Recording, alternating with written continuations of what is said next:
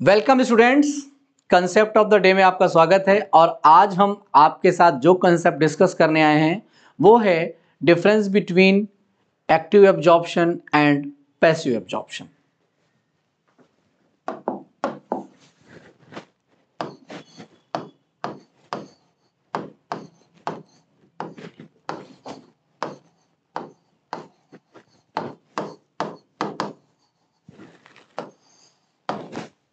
and here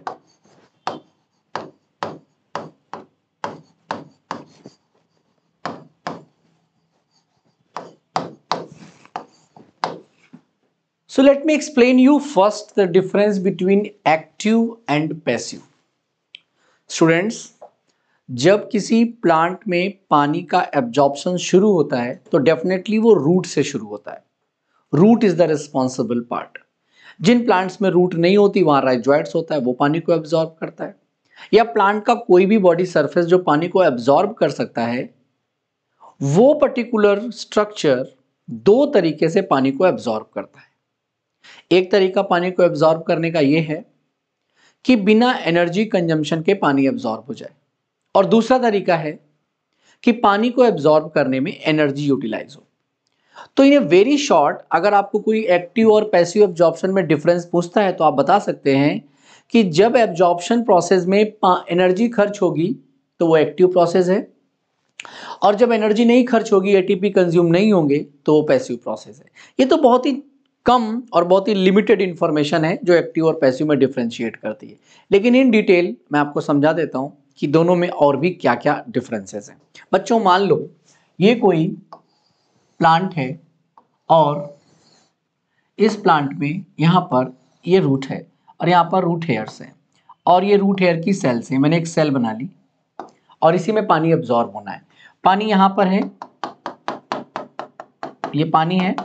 इसको capillary water की तरह समझना है। ये सॉइल का वाटर है, इसको कैपलरी वाटर समझना है। अब ये पानी इसके अंदर एंटर करेगा। इसी को बोलते हैं एब्जॉर्प्शन बच्चों, इसको पानी यहाँ से यहाँ जब ट्रांसफ़र हुआ तो इसके दो रीजन है या दो तरह से पानी एब्जॉर्ब हुआ।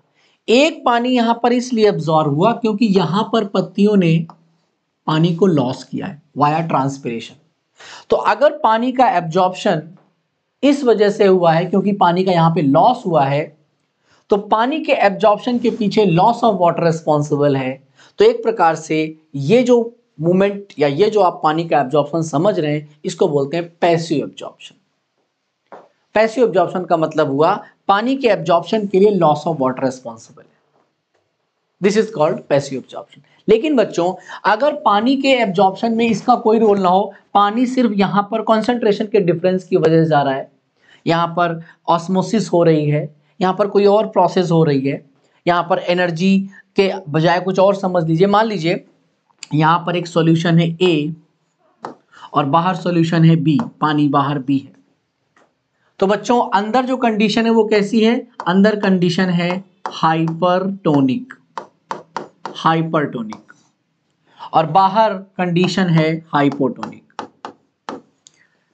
बाहर कंडीशन कंडीशन है? हाइपोटोनिक है। यहाँ पर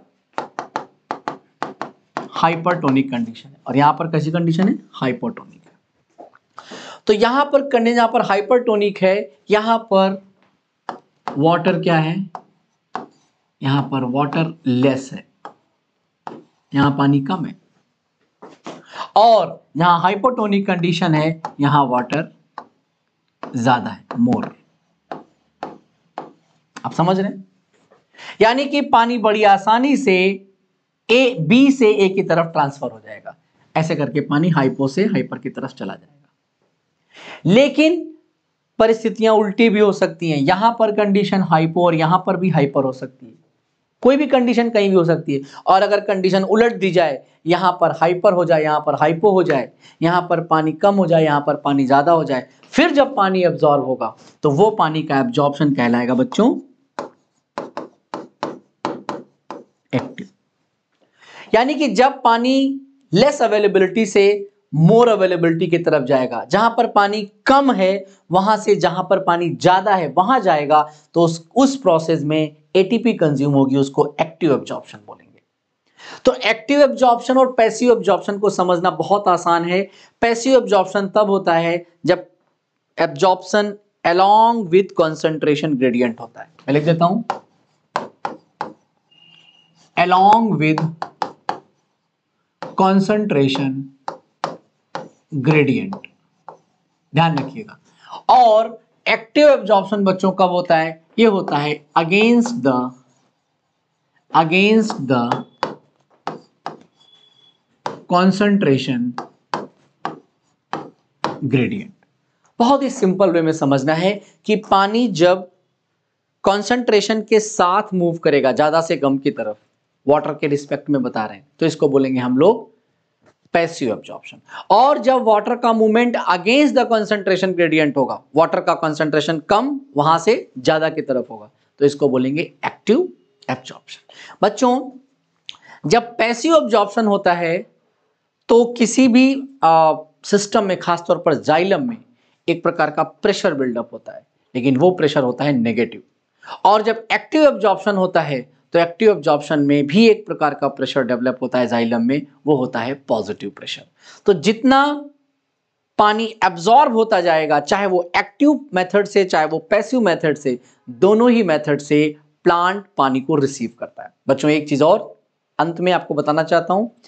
दिन में जब ट्रांसपिरेशन होता रहता है, जब स्टोमेटा खुले रहते हैं, उस समय पैसिव एब्जॉर्प्शन वाटर ज़्यादा होता है, क्योंकि पानी लॉस हो रहा है तो पानी खींच रहा है पुलिंग फोर्स हो रहा है। ये पानी को यहाँ से खींचा जा रहा है इधर। ऐसे ऐसे ऐसे ऐसे पानी को खींचा जा रहा है। तो ये दिन भर होता रहता है। पानी पैसिव एब्जॉर्ब होता रहता है दिन भर।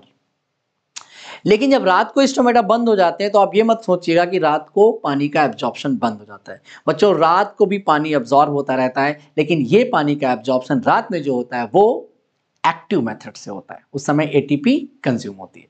है इंटरेस्टिंग थैंक यू